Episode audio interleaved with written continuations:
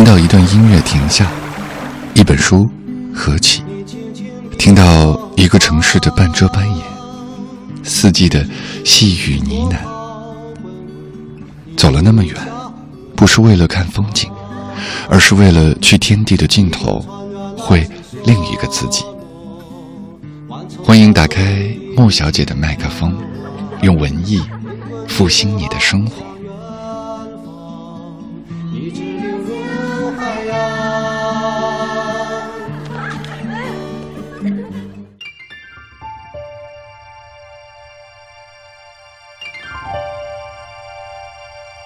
江南的冬景，作者郁达夫。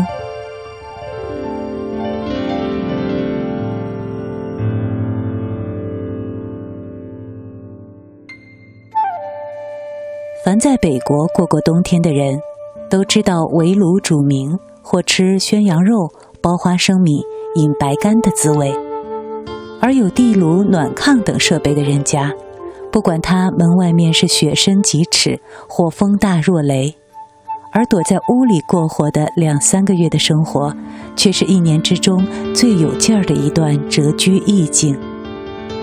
老年人不必说。就是顶喜欢活动的小孩子们，也总是个个在怀恋的。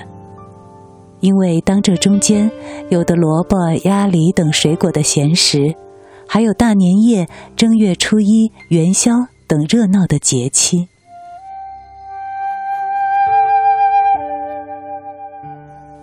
但在江南可又不同，冬至过后，大江以南的树叶也不至于脱尽。寒风见或吹来，至多也不过冷了一日两日。江南的地质丰腴而润泽，所以含得住热气，养得住植物。因而长江一带芦花可以冬至而不败，红石也有时候会保持的三个月以上的生命。若遇得风和日暖的午后，你一个人肯上东郊去走走，则青天碧落之下。你不但感不到碎石的肃杀，并且还可以饱觉着一种莫名其妙的含蓄在那里的生气。到得冬天，不时也会下着微雨，而这微雨寒村里的冬林景象，又是一种说不出的悠闲境界。若再要点景致进去，则门前可以泊一只乌篷小船，茅屋里可以添几个喧哗的酒客。天垂暮了，还可以加一位红黄，在茅屋窗中画上一圈，暗示着灯光的月晕。人到了这一个境界，自然会得胸襟洒脱起来。还记得唐朝那位诗人做的“暮雨潇潇江上树”的一首绝句，诗人到此连对绿林豪客都客气起来了。这不是江南冬景的迷人，又是什么？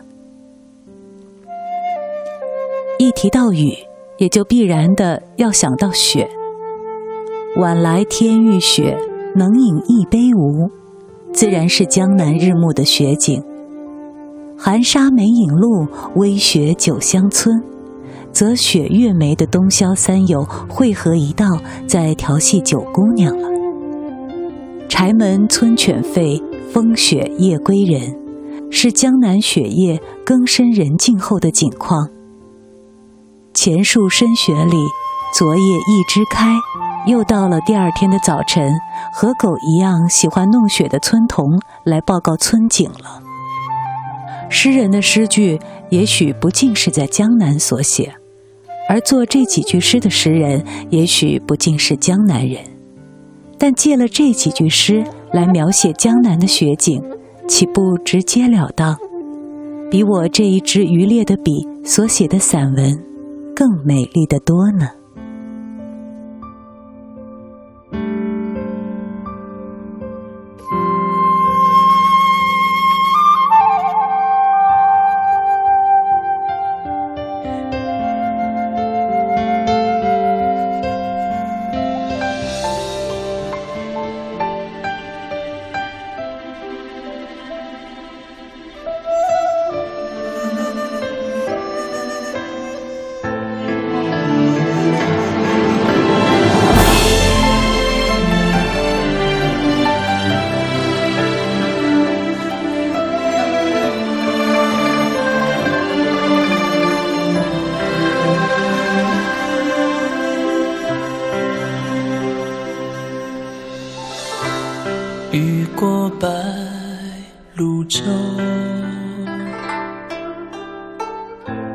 流连脱却楼，斜阳染幽草，几度飞鸿，摇曳了江上远方。